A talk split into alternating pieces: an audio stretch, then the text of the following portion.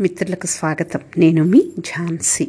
ఒక ఊరిలో ఒక వ్యక్తి చాలా అందమైన యువతిని వివాహం చేసుకున్నాడు. ఆమె అందాన్ని ఆ జంటను అందరూ ప్రశంసించేవారు. ఇది చూసి అతని భార్య చాలా సంతోషించేది. కొన్నేళ్ళ తర్వాత ఆ యువతికి చర్మ సంబంధమైన రుగ్మత వచ్చి శరీరం అంతా పాకి ఆమె అందం మొత్తం పోయింది. ఎన్ని హాస్పిటల్స్ తిరిగినా ఉపయోగం లేదు. ఆమెలో అభద్రతా భావం మొదలై తన భర్తకు నచ్చనని భావించి భర్తను తప్పించుకొని తిరగసాగింది.